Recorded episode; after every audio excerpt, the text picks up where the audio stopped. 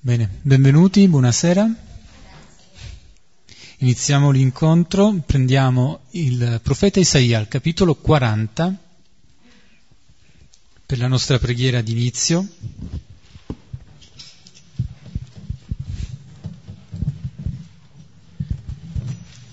A pagina 741 delle Bibbie che avete voi.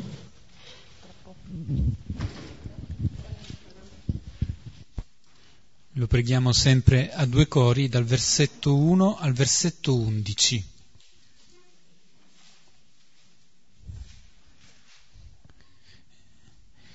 E intanto salutiamo anche Batre Beppe che si trova giù a Roma e se siamo pronti possiamo iniziare con il momento di preghiera mettendoci nelle mani del Signore, nel nome del Padre, del Figlio e dello Spirito Santo. Amen. Consolate, consolate il mio popolo, dice il vostro Dio.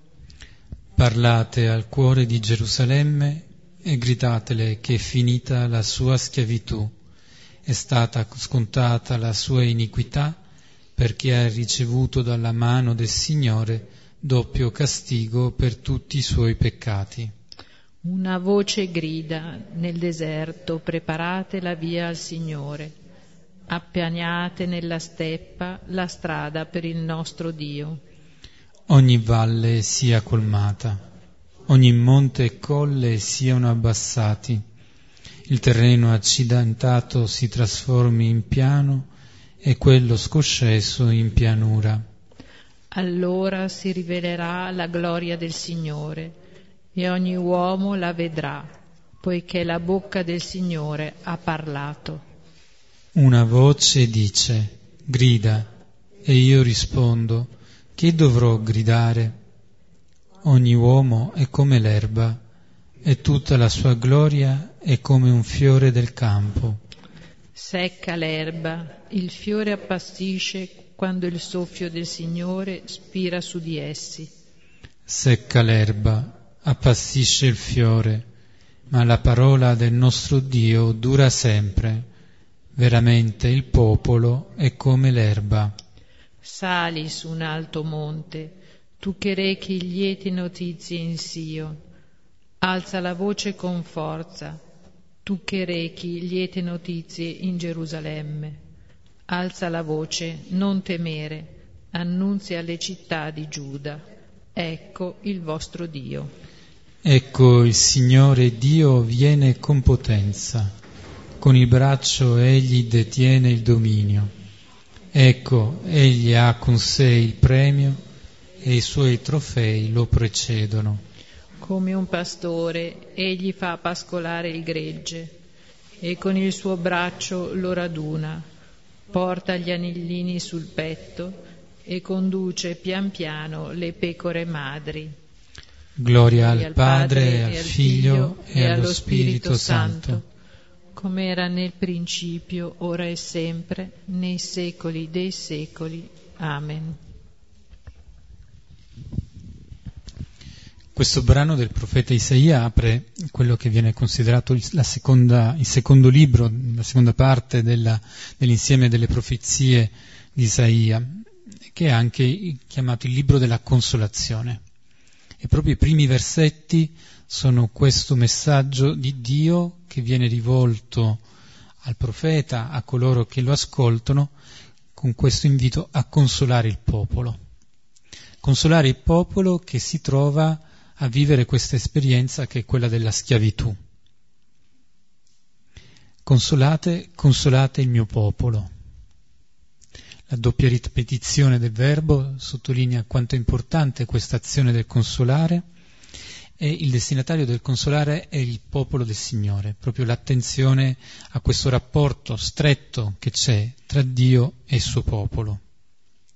E lungo questo invito alla consolazione si sviluppa poi l'insieme dei versetti che abbiamo ascoltato, in cui vedete potremmo chiudere gli occhi e immaginare, immaginare ciò che viene raccontato, i gesti che vengono suggeriti e ancora di più chiudere gli occhi ed ascoltare.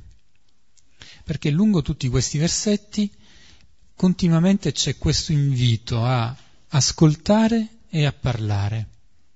Sappiamo che i profeti sono coloro che dicono nell'oggi ciò che è il luogo, l'occasione in cui si rivela il Signore. E quindi il profeta è colui che ascolta, ascolta la realtà, ascolta il Signore per poter dire a sua volta, per poter dire agli altri lì dove il Signore c'è e si sta rivelando. E allora, lungo questi versetti, è chiaro e forte questo messaggio in cui il Signore che consola e chiede di consolare il suo popolo, chiede anche di essere aiutato nel fare tutto questo, di essere coinvolto. Questa consolazione viene realizzata con questa voce che grida, che poi viene ripreso questo passaggio versetto di Isaia dai Vangeli che abbiamo anche ascoltato in questi giorni, in questo tempo di avvento. Una voce grida e che nel deserto va preparata la strada per, per il Signore, nel deserto. Perché questa consolazione che il Signore sta preparando richiama quella che è l'esperienza profonda di consolazione che il popolo ha vissuto nel momento in cui è stato liberato dalla schiavitù d'Egitto. Il popolo viene invitato nel deserto, in questo luogo che è un luogo in cui si può fare l'esperienza privilegiata della condivisione con il Signore, a gridare proprio che sta arrivando, che sta avvenendo. Questo deserto che nella voce di colui che grida va preparato e la preparazione significa rendere possibile che la parola del Signore giunga senza incontrare ostacoli ostacoli posti dagli altri, ostacoli che potremmo porre noi stessi.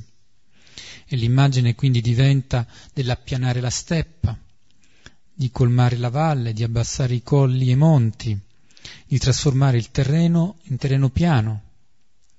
L'invito quindi a collaborare perché non ci siano trappole che impediscono alla parola del Signore di giungere alla sua destinazione. E accanto a questo poi c'è nella seconda parte il riconoscere quella che è la nostra fragilità. Chi è l'uomo? L'uomo è come l'erba e il popolo è come l'erba. Questa fragilità che significa anche riconoscere che la nostra parola è finita, è limitata, che la nostra esperienza non può abbracciare il tutto che per quanto possiamo fare cose grandi, queste cose grandi non hanno una durata infinita. Ma, ma la parola del nostro Dio dura per sempre. Se la nostra esistenza è quella che porta in sé il segno della limitatezza e della fragilità, c'è uno spazio però in cui noi possiamo accedere a qualcosa che non è destinato a finire ed è questa parola ascoltata e poi a nostra volta pronunciata. E allora ecco che nel versetto 9 si dice di alzare la voce con forza e di annunciare che il Signore è lì, ecco il vostro Dio. Alzare la voce con forza, senza timore, senza spavento, senza nascondersi alzare la voce con forza per dire che il Signore c'è. E allora diventa anche alzare la voce con forza contro tutte quelle che potrebbero essere le tentazioni oppure gli ostacoli che ci vorrebbero far dire che queste valli sono troppo profondi, che queste montagne sono troppo alte e che la parola del Signore non può correre nella nostra vita, non può avere spazio nella nostra vita. La consolazione che il Signore ci promette, questa consolazione che poi diviene l'immagine del pastore, che si prende cura del suo gregge, è una consolazione che ci porta a gridare lì è il Signore, accanto a noi, e a gridarlo davanti a quelle che sono le ingiustizie, a gridarlo davanti a quello che sono le eh, situazioni di schiavitù, perché questo è un canto di liberazione rivolto a un popolo che, che vive l'esilio. Ecco, il vostro Dio è una parola di consolazione per chi in questo momento non ha motivi apparenti di essere consolato. È una parola che viene detta con forza per poter superare quelli che sono tutti i limiti e tutte anche le gabbie che ci impediscono di agire secondo un bene più grande. E ora ascoltiamo il, il capitolo che iniziamo oggi, uh, il capitolo 15 del Vangelo di Luca, e poi dirò qualche parola da, per fare il raccordo tra quanto abbiamo visto finora e quello che questo capitolo, capitolo 15, versetti 1 e 10, ci presenta questa sera. Ora continuavano ad avvicinarsi a lui tutti i pubblicani e i peccatori per ascoltarlo. E borbottavano i farisei e gli scrivi, dicendo Costui accoglie i peccatori e mangia con loro. Ora disse loro questa parabola, dicendo Quale uomo tra voi, avendo cento pecore e persa una sola di esse, non lascia le novantanove nel deserto e va su quella perduta finché la trovi? e trovata se la pone sulle sue spalle con gioia e venuto nella casa chiama insieme gli amici e i vicini dicendo loro gioite con me perché trovai la pecora mia la perduta dico a voi così gioia nel cielo sarà per un solo peccatore che si converte più che per novantanove giusti che non hanno bisogno di conversione o quale donna, avendo dieci dracme, se perde una sola dracma, non accende la lucerna e spazza la casa e cerca con cura finché trovi. E trovatala, chiama insieme le amiche e le vicine dicendo Gioite con me, perché trovai la mia dracma che persi. Così dico a voi, è gioia al cospetto degli angeli di Dio per un solo peccatore che si converte.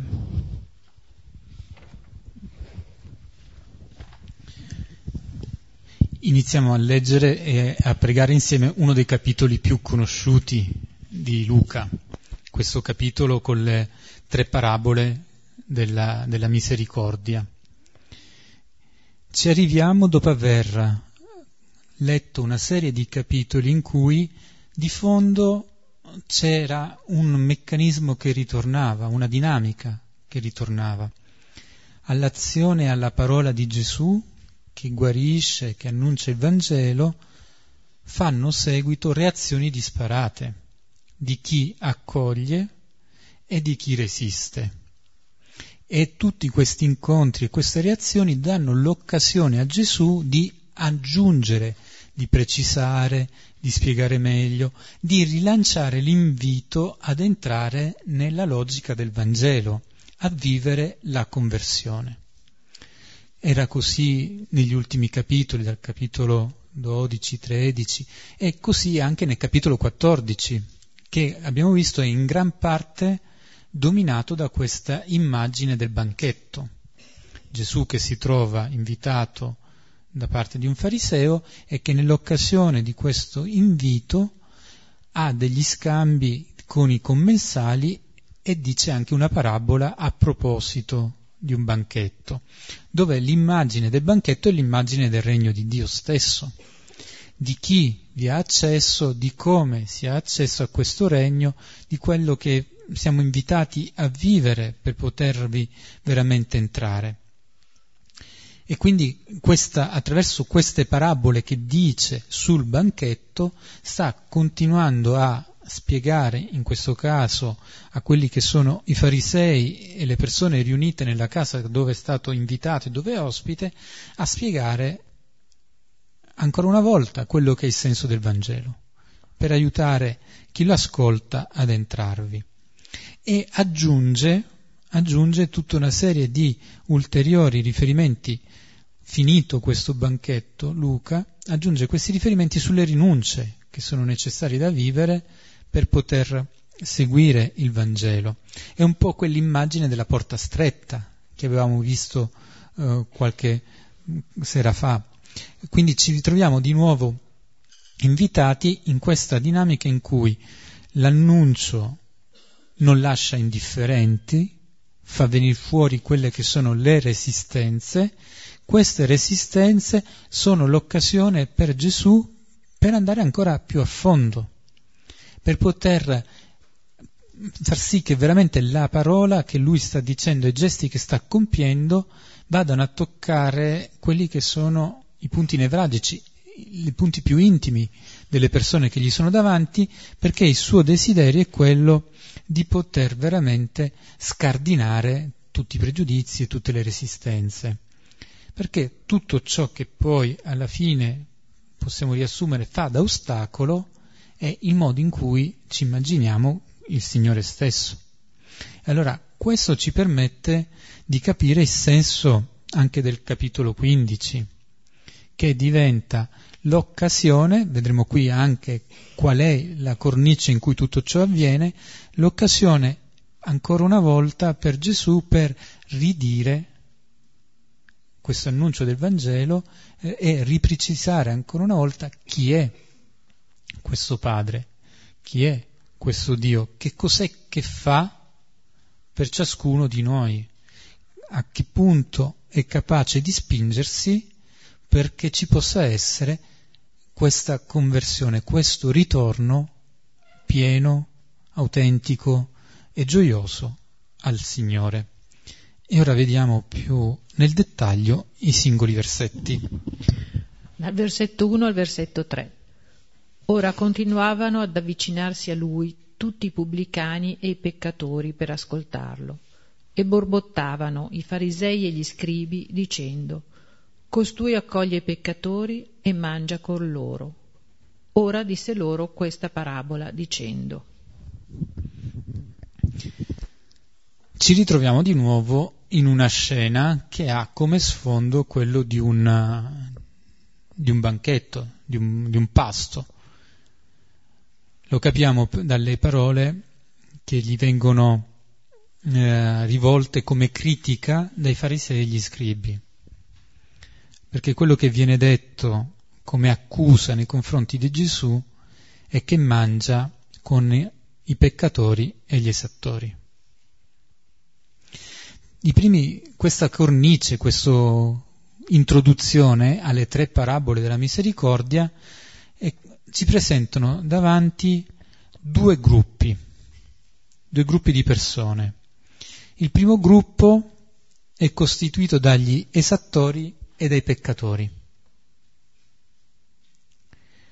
Gli esattori sono sostanzialmente i pubblicani, sono figure che come sappiamo bene non sono certo figure amate dal popolo, perché proprio come esattori non si fanno certo voler bene, e per essere anche collaboratori con il regime vengono anche considerati da parte di quelli che erano oh, più animati da spirito nazionalista come dei traditori.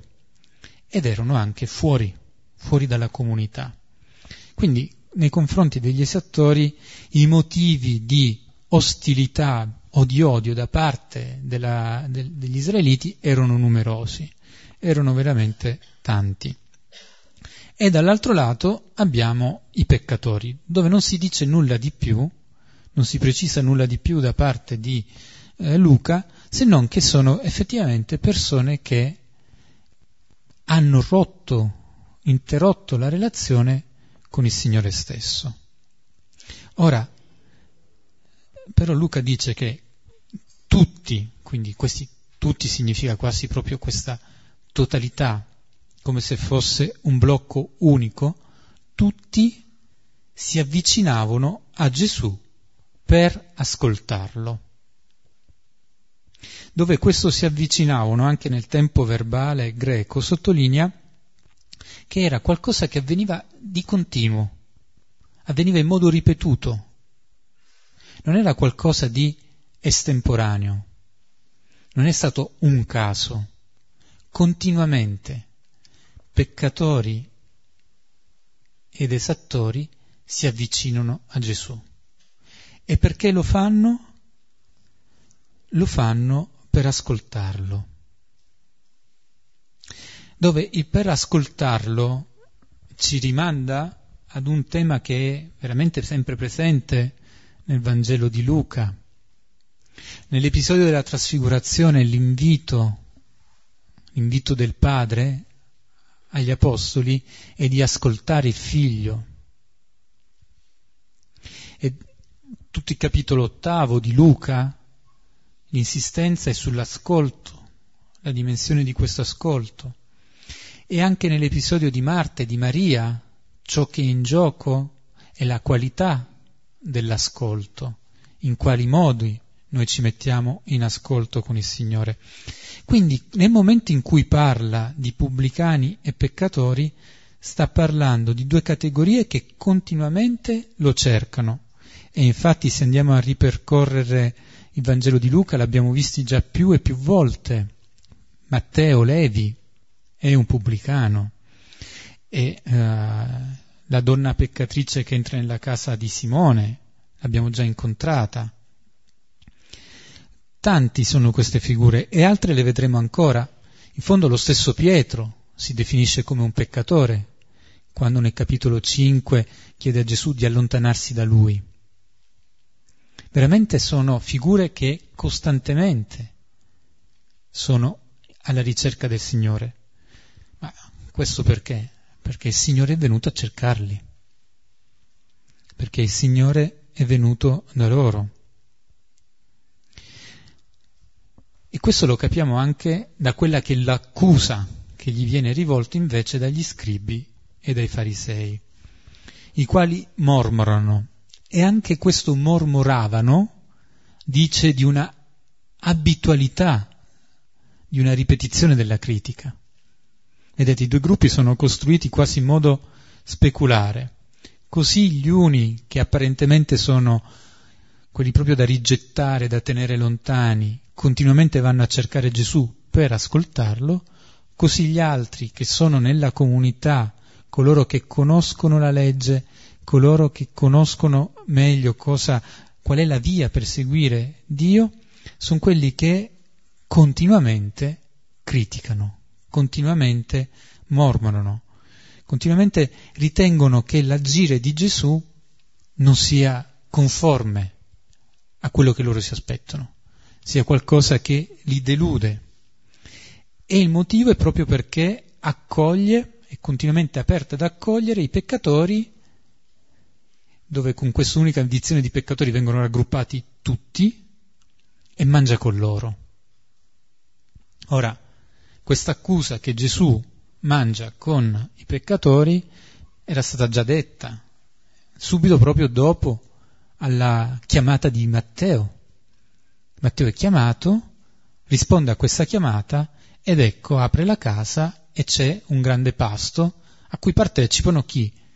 Diciamo i colleghi di Matteo. E Gesù è lì, con loro. E lì era stato criticato e la critica non gli era stata rivolta direttamente, ma gli era stata rivolta ai suoi discepoli. E la sua risposta è stata non sono venuto per i sani, ma per chi ha bisogno di guarire, per chi è malato. Allora, che Gesù oh, sia avvicinato da tutti gli esattori e da tutti i peccatori è possibile perché questi uomini e queste donne hanno riconosciuto nel modo di fare di Gesù, nelle sue parole, nel suo modo di essere, un invito ad andare da Lui. E si sono riconosciuti come quei malati che hanno bisogno di essere guariti,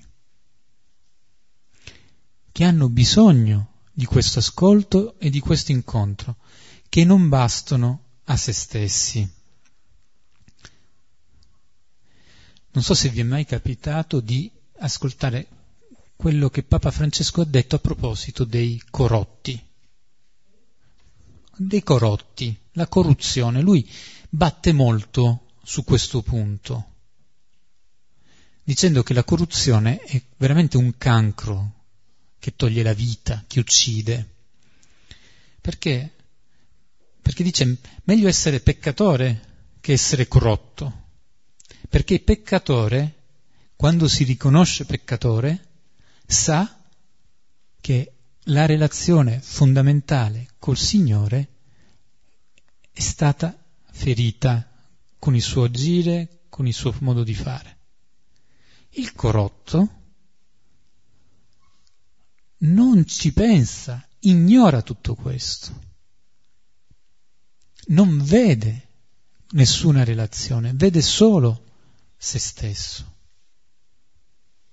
E allora se il peccatore, proprio perché sa che c'è una relazione interrotta, può vedere anche l'invito a ritornare in relazione, a rimettersi in piedi, il corrotto questo invito non lo concepisce neanche, non lo vede proprio. E quindi per questo Papa Francesco dice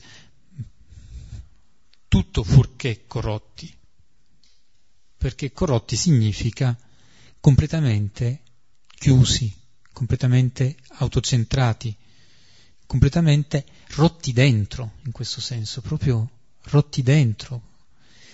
E l'invito quindi di questo inizio del, del, del brano ci mette di fronte a questi due gruppi, a quelli che si riconoscono come malati e bisognosi di guarigione, e questa guarigione è una guarigione del cuore, infatti non cercano di essere guariti nel fisico, ma vanno lì per ascoltare le parole di Gesù, che sono le parole che ridanno la vita dentro, e quelli che invece sono disturbati dal fatto che qualcuno che non risponde a tutti i canoni si presenti da questo maestro, che forse sono gelosi da questa possibilità che viene data a questi altri uomini. Ricordiamo che poi già nel capitolo 18 questo parallelo tra pubblicani e farisei ritornerà sul discorso della preghiera, sul modo in cui si prega. Il punto è che abbiamo di fronte queste due categorie, questi due gruppi, e a questi due gruppi, a, a entrambi, non soltanto a chi è andato lì per ascoltarlo, ma anche agli scribi e ai farisei, Gesù rivolge loro una parabola, che poi in realtà sono alcune parabole. E questo parlare in parabola, l'abbiamo già detto più volte, è ancora una volta un modo per dire ti do un'occasione, non ti do una sentenza che chiude ogni discorso, che preclude un cammino, ma ti offro la possibilità di entrare in una prospettiva nuova. E per poterlo fare, come vedremo, Gesù utilizza ancora una volta episodi quotidiani. Però teniamo a mente come questa possibilità, nel modo in cui viene formulata, è rivolta sia a chi è andato ad ascoltarlo, sia a chi è abituato a criticarlo. Gli uni e gli altri, insieme.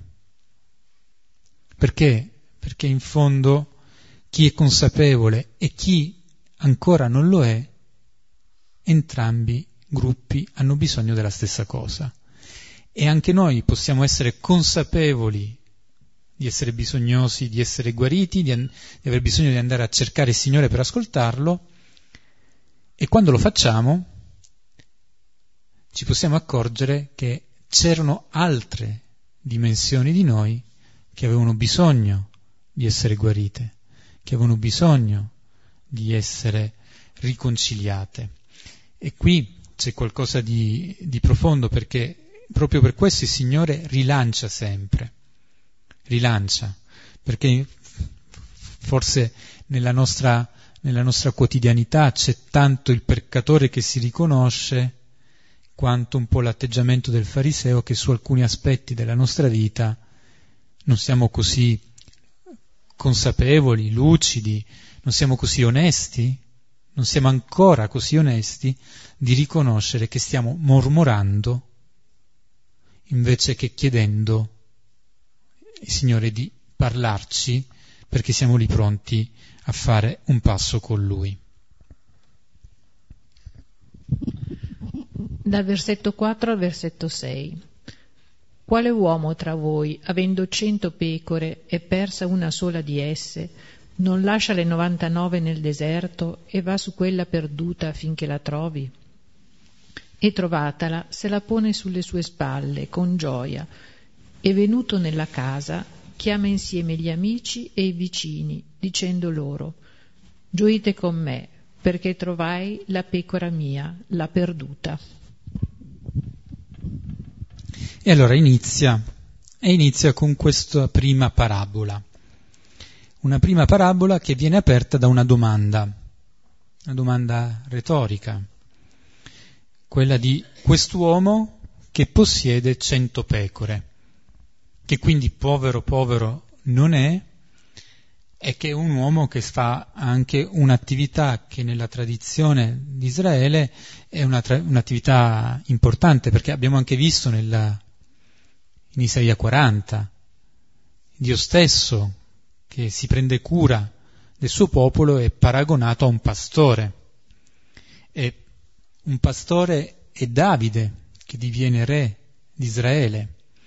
Quindi primo, la prima parabola che viene raccontata, parlando di quest'uomo che ha un gregge, sta immediatamente riallacciandosi a tutta una serie di temi dell'Antico Testamento in cui o si parla direttamente del Signore che è stato paragonato a un pastore, ricordiamo anche il Salmo 23, il Signore è il mio pastore, oppure si parla di chi, come Davide, è l'unto del Signore, è il re che il Signore ha donato al suo popolo.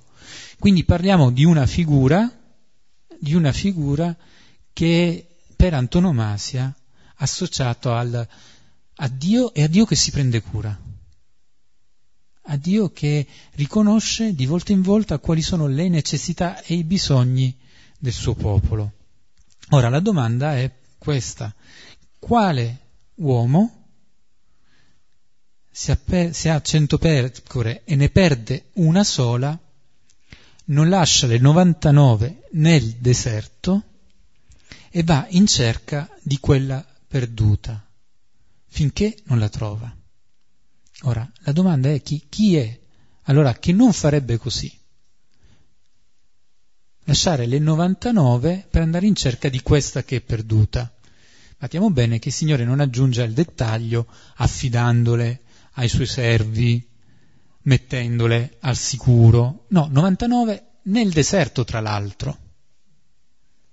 99 nel deserto per andare a cercare quella che è perduta. Chi non lo farebbe? Forse la, risp- la risposta è forse, ma nessuno lo farebbe. Quanto può valere una pecora? Tanto. Se è la mia, tutto, ed è l'unica. Ma una su, 90, su 100 Forse ci ragiono prima di rischiare di venir meno anche a quello che è il mio compito di pastore, di occuparmi di questo gregge. Qual è più importante? Le 99 che sono qui o quella che è smarrita? Che tra l'altro è una, come le altre. C'è nel Vangelo di, apocrafo di Tommaso che si dice che era la più grossa, allora tu dici va bene, questa vale un po' di più, allora ci andiamo a cercarla. E no, invece è proprio una, quest'unica, questa sola andata smarrita. Allora, nessuno lo farebbe, e qui però c'è la cosa che ci sorprende, perché nella parabola Gesù dice che quest'uomo va a cercarla. Perché quest'unica, quest'unica non è che vale più delle altre, è preziosa come le altre, ma questa si è persa. Questa non è più nella comunità, non è più con il Signore, con il suo pastore. E questo fatto è come se fosse impossibile da sopportare per quest'uomo. Non può far finta di nulla, non può considerarla oramai smarrita, persa. No, è troppo importante, anche se quest'unica, e va, e va a cercarla. Allora, questo dice, da un lato, quanta attenzione e cura ci sia. Ora, al tempo, pare che i pastori, in modo diligente, al momento di, nella sera di chiamare il gregge e di raccoglierlo, contassero le pecore per capire se ci fossero tutte o meno. Quindi il Signore, questo uomo, conta le sue pecore e non gli sfugge che qualcuna sia andata smarrita. C'è questa attenzione che non è secondaria e prende di fronte a tutto questo un'iniziativa. È lui che si mette in moto, è lui che agisce. E allora, da un lato, in questo suo mettersi in moto, vediamo come c'è tutto l'amore nei confronti di questa pecora, quest'unica che è andata smarrita. E forse c'è però anche qualcosa in più per quelle 99. Perché se può andare alla, alla ricerca dell'unica smarrita, è perché probabilmente crede ha fiducia, confida che le 99 non andranno a loro volta smarrite. In questo senso la parabola dice due cose, dice, una, ma, dice due cose che sono due facce dell'unico grande amore, dell'unica grande cura, la cura che spinge a cercare quella che si allontana e la cura che non si traduce nel dover tenere in gabbia le altre, perché ho fiducia in loro che se mi conoscono non si allontaneranno. Se sanno qual è la voce del loro pastore, il volto del loro pastore, non andranno alla ricerca di altro. Il fatto che sia il deserto, che il deserto sia il luogo dove si incontra il Signore perché si è rinunciato a tutto il resto, a quelle rinunce che c'erano indicate alla fine del capitolo 14, ci fa dire che questo deserto è il deserto il luogo dove c'è l'essenziale. Queste pecore possono vivere nel deserto perché sono con il loro pastore. Non hanno bisogno di altro, hanno tutto ciò che gli serve. Questo è sufficiente. Quindi questo gesto di andare a cercarla, quindi ha un significato per la pecora smarrita e ha un significato anche per le altre 99. Che se noi rischiamo di pensare che, vabbè, le altre 99, succeda quel che succeda, come se, ma questo è il nostro forse modo di pensare per cui se concentriamo la nostra attenzione su una cosa, le altre immediatamente finiscono in secondo, terzo, quarto piano forse la nostra logica è questa perché abbiamo queste risorse, queste capacità e non arriviamo a fare tutto nello stesso modo. E qui invece ci viene detto che c'è qualcuno che ha un modo diverso di fare. E allora va a cercarla e quando la trova, pieno di gioia, se la carica sulle spalle e va a casa chiama gli amici e vicini e dice rallegratevi con me, perché ho trovato la pecora, quella che si era perduta. Allora, questa iniziativa è quella di cercare. È il Signore che cerca noi. Molte volte noi diciamo di cercare il Signore questa ricerca è duplice. Alla nostra ricerca del Signore fa eco la, la sua ricerca di noi. continua. E la gioia che viene detta dal Vangelo è la gioia di questa pecora ritrovata, perché è una gioia grande, è una gioia senza fine. E vedete, una volta che è stata ritrovata, Luca dice che viene presa da quest'uomo, messa sulle spalle e la porta a casa. I luoghi non sono indifferenti in, questo, in questa breve storia. Dal deserto, che è il luogo della, dell'esperienza della grazia del Signore, ora questa pecora che è andata lontana, che si è smarrita, ritorna a casa. Viene riportata nel posto che è quello più intimo, nel posto quello che più gli appartiene. Viene riportata in questo senso alla piena verità di se stessa anche. Non è più smarrita, non è più persa in quelli che possono essere tanti discorsi o azioni che finiscono con portarla lontana, decentrarla da se stessa, frammentarla nella sua esistenza. Ritorna a casa. E ritorna a casa non da sola, ma con.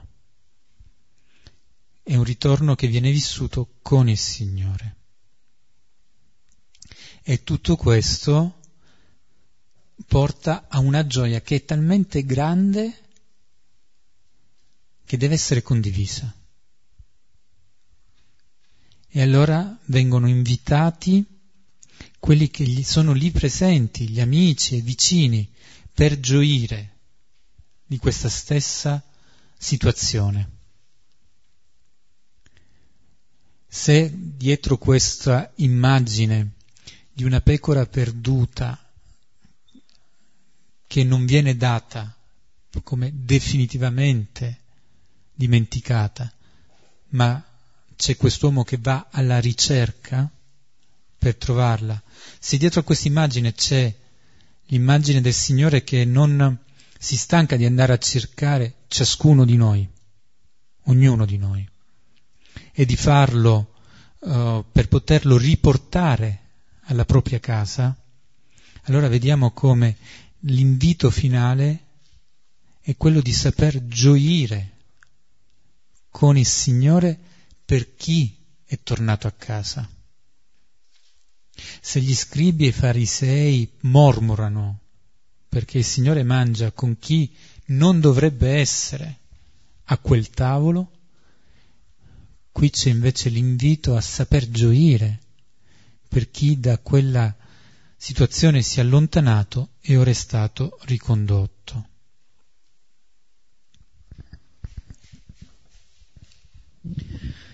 Versetto 7. Dico a voi, così gioia nel cielo sarà per un solo peccatore che si converte, più che per 99 giusti che non hanno bisogno di conversione.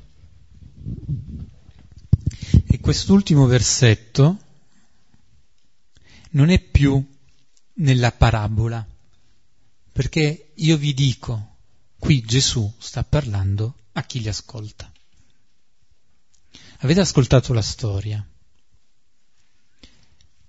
Entrateci dentro, cercate di capire che cos'è che vi sta dicendo, però quello che Gesù dice direttamente ai suoi ascoltatori riparte da un punto, dalla gioia riparte da questa gioia che viene sottolineata, che è la stessa gioia che è quella della, del Magnificat, del vedere l'azione del Signore nella nostra vita.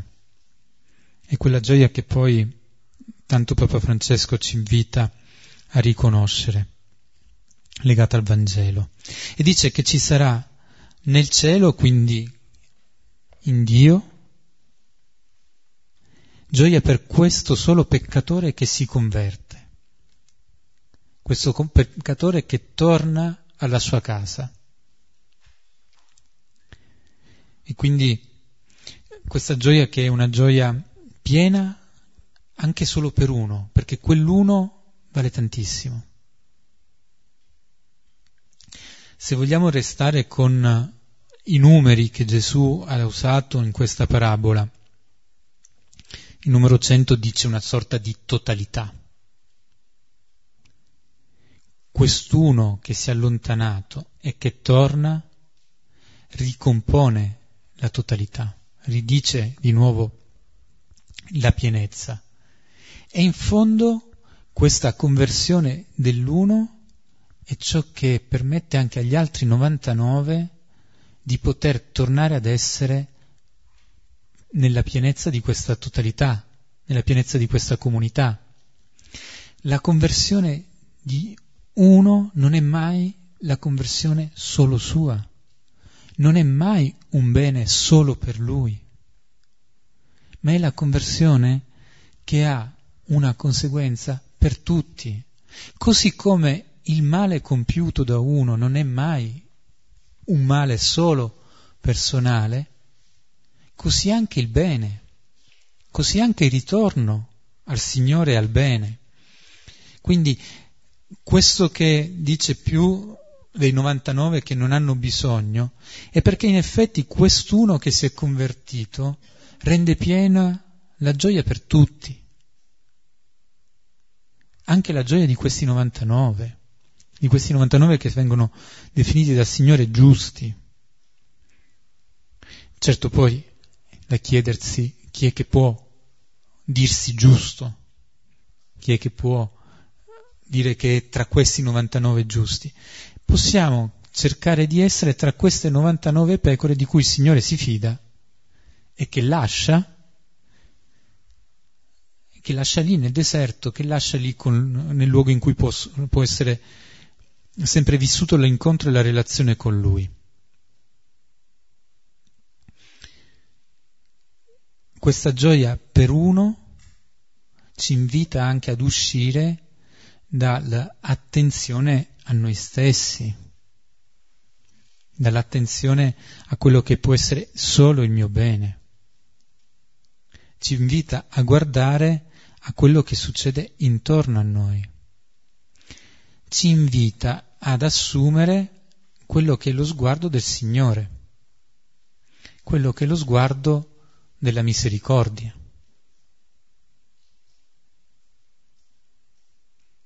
Perché questo bene ci tocca, questo bene riguarda anche noi. E ora vediamo come prosegue il discorso di Gesù.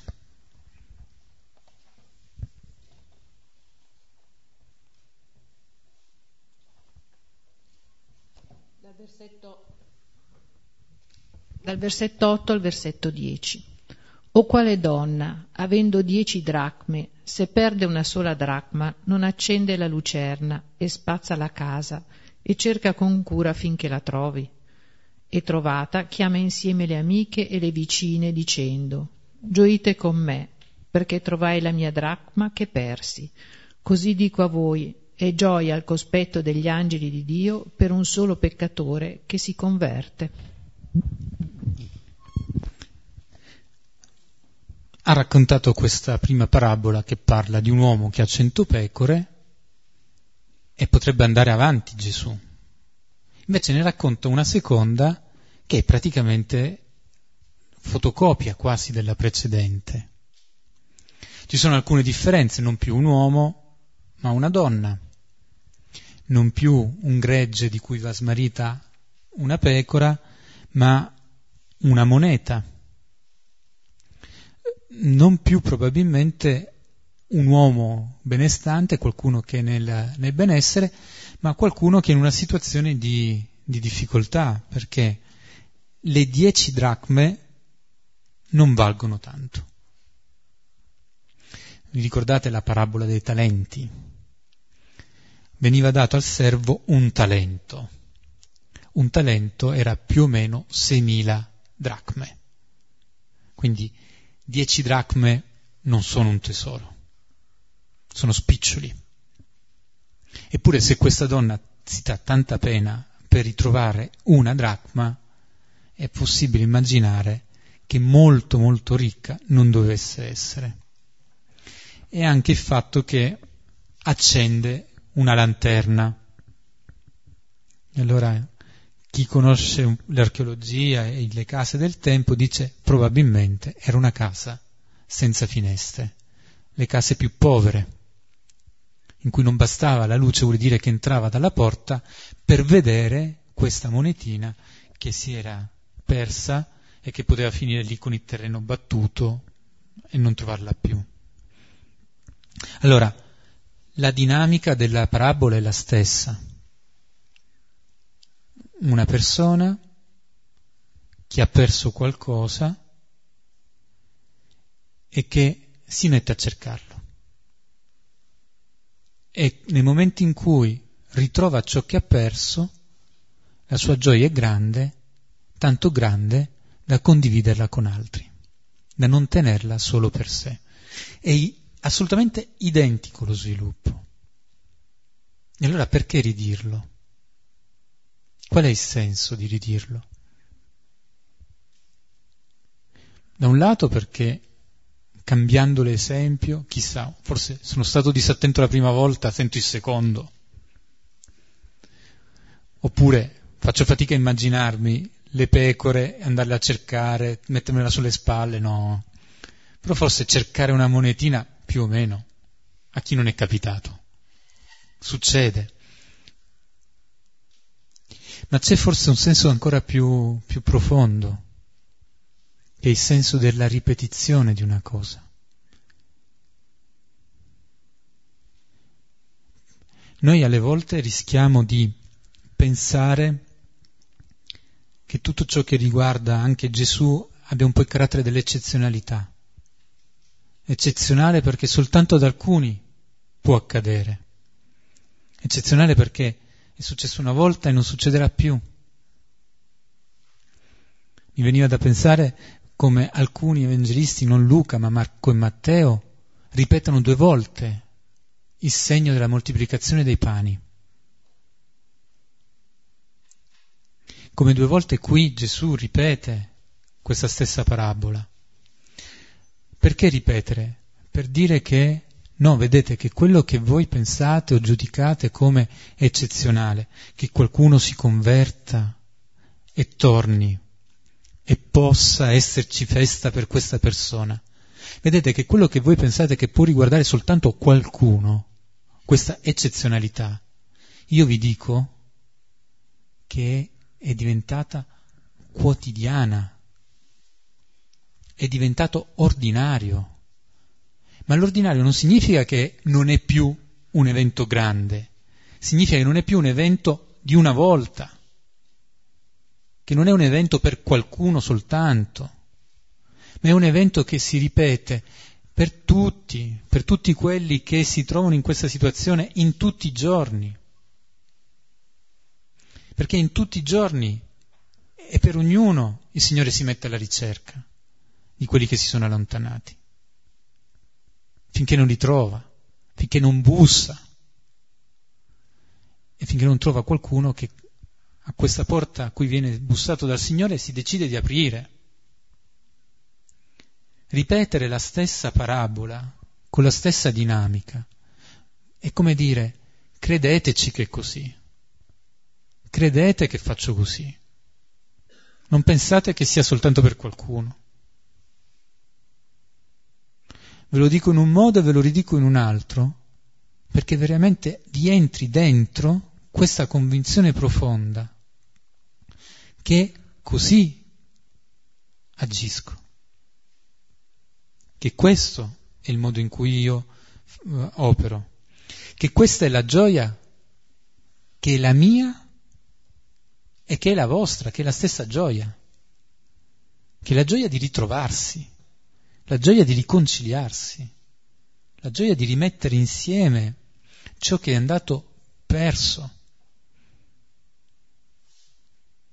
Questo sta dicendo il Signore con la ripetizione di questa storia. È il cercare e il trovare che tanto vengono sottolineati, questo cercare e questo trovare diventano anche un invito che viene fatto a ciascuno di noi a non smettere di cercare e trovare il Signore e sappiamo come nella spiritualità ignaziana questo cercare e trovare Dio in tutte le cose sia uno degli inviti più forti. Cercare e trovare Dio in tutte le cose. E l'invito a cercarlo e trovarlo quindi come si cerca e si trova una piccola moneta, andando a spazzare, andando ad accendere la luce per poter riconoscere lì dove è presente. Quindi il Signore agisce così e ci invita a fare lo stesso. In fondo ci invita anche a dire che, d'accordo, può essere una piccola eh, moneta che vale poco, però io mi metto a cercarla. Non mollo non do le cose per scontate, non accetto di perdere qualcosa. Quindi anche nella mia vita non accetto di perdere le occasioni di incontro col Signore. Leggevamo nel profeta Isaia questa voce che invita a rimuovere gli ostacoli perché la parola possa giungere spedita. Di fronte agli ostacoli cerco, cerco con l'aiuto del Signore ciò che mi aiuta a superarli e non rinuncio. Non rinuncio. Questa parabola, queste parabole sono allora anche uno sprone, uno sprone a non pensare che di fronte al primo ostacolo mi fermo. Di fronte al primo ostacolo lascio perdere. Perché il Signore non lascia perdere Nessuno. E a noi ci invita a non fare lo stesso. E tutto questo perché, eh, perché siamo chiamati a vivere questa gioia. E allora questa gioia che è una gioia condivisa, e sappiamo bene che se una cosa posso condividerla con gli altri è qualcosa che, tra virgolette, è un bene perché tutto ciò che faccio fatica a condividere, per un motivo o per un altro, è perché non mi sento libero di farlo, non mi sento a posto per quello che ho, perché non mi sento in comunione con gli altri. Quando sono pronto a condividere, significa che quello che ho è talmente bello, e usiamo questa parola che forse non è la più adatta, talmente bello, libero e puro, che non ho timore da metterlo in condivisione con gli altri. Questo è quello a cui siamo chiamati, a questa gioia da condividere, questa gioia che non è solo nostra e che viene da aver ascoltato questo invito del Signore a un cammino di conversione con Lui e verso di Lui, un cammino di conversione che, come dicevo, è per ciascuno di noi. Indipendentemente da quanto valiamo ai nostri occhi, perché noi alle volte siamo molto più tirchi del Signore nel valutarci, indipendentemente da quanto valiamo ai nostri occhi, agli occhi del Signore noi siamo come questa dracma, come questa pecora, che in quel momento è ciò che è più importante di tutto. E allora ci fermiamo qui per rileggere il brano e poi possiamo condividere qualche risonanza suscitata dalla parola del Signore.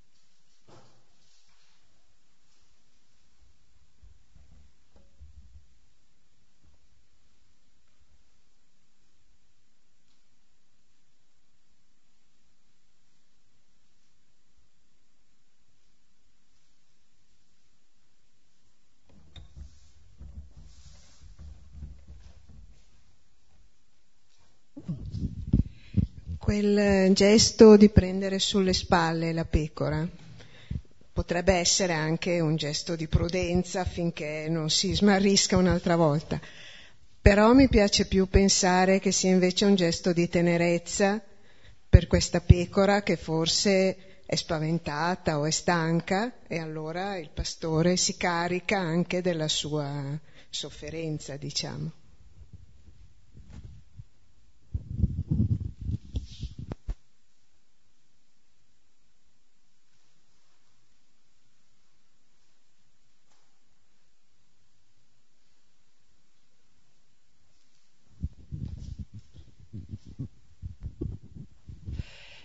Riguardo alla pecora smarrita, mm, mi ha fatto subito venire in mente come in fondo possiamo dire che nessuno è irrecuperabile, che è una parola che molto spesso noi usiamo su alcune persone, su alcune situazioni, no? Questa cosa è irrecuperabile. Di fatto qui ci sta dicendo che tutti possono essere recuperati.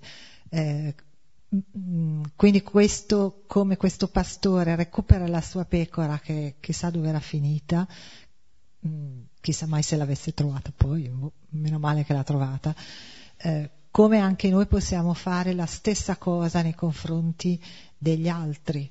Cioè nessuno è irrecuperabile, nessuno eh, non è bisognoso di perlomeno di fare un tentativo no? per portarlo insieme alle 99 in modo da poter fare unità. Eh, lo, fa il, lo, fa il, pastore, ma come noi possiamo farlo per, se davvero noi teniamo a questa unità e, ed è quella che poi ci farà gioire. Mentre nella seconda ehm, mi piaceva vedere anche questo aspetto, se poi è corretto, eh, quello che ehm, mentre noi diciamo degli altri a volte che è irrecuperabile, qua eh, avendo, vivendo questa cosa nella casa è un po' come quello che smarriamo dentro di noi. E allora come è vero che il Signore ci viene a cercare, ma è altrettanto vero che ci viene chiesto anche un'opera di eh, fare luce, di spazzare, cioè eh, di andare a cercare eh, quella cosa che abbiamo perso, ehm, facendo tutto lo sforzo per appunto togliere l'ombra e fare luce, eh, togliere la polvere per vedere meglio e quindi in questo modo poter essere pronti all'ascolto ehm, del pastore che viene a recuperare anche noi.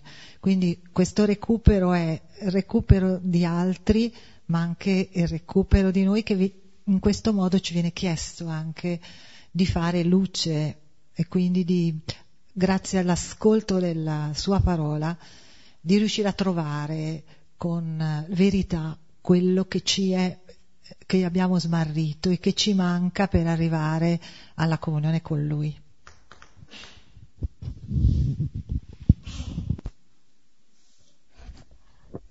Giusto una cosa su, sul recupero, quando diciamo che qualcosa non è recuperabile o qualcuno non è recuperabile, mi è capitato alle volte di ascoltare di persone, cioè docenti, che lo dicono dei, dei ragazzi.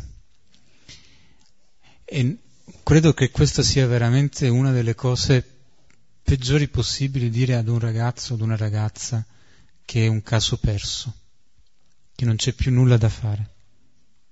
È come, come mettergli su una parola che, che li distrugge, che li distrugge completamente. E non c'è bisogno di dirglielo con una frase formulata così. Ci sono tanti modi in cui gli si può far capire che su, su di loro non ci credo più. Ora, se nella parabola c'è qualcosa che è forte, è proprio questo credere nelle pecore 99 che lascia e in quella che va a cercare. Quando, quando non crediamo più in qualcuno, questo messaggio è devastante, questo messaggio distrugge.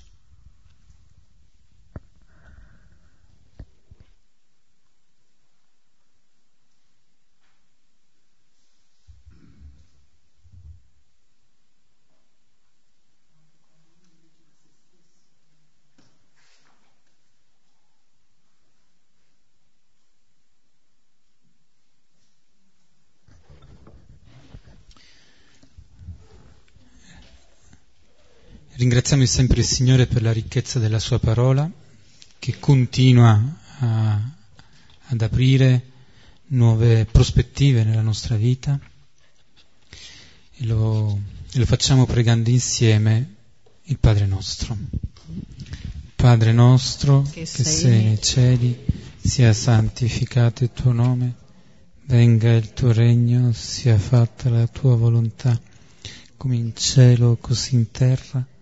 Dacci oggi il nostro pane quotidiano e rimetti a noi i nostri debiti, come noi li rimettiamo ai nostri debitori, e non ci abbandonare alla tentazione, ma liberaci dal male.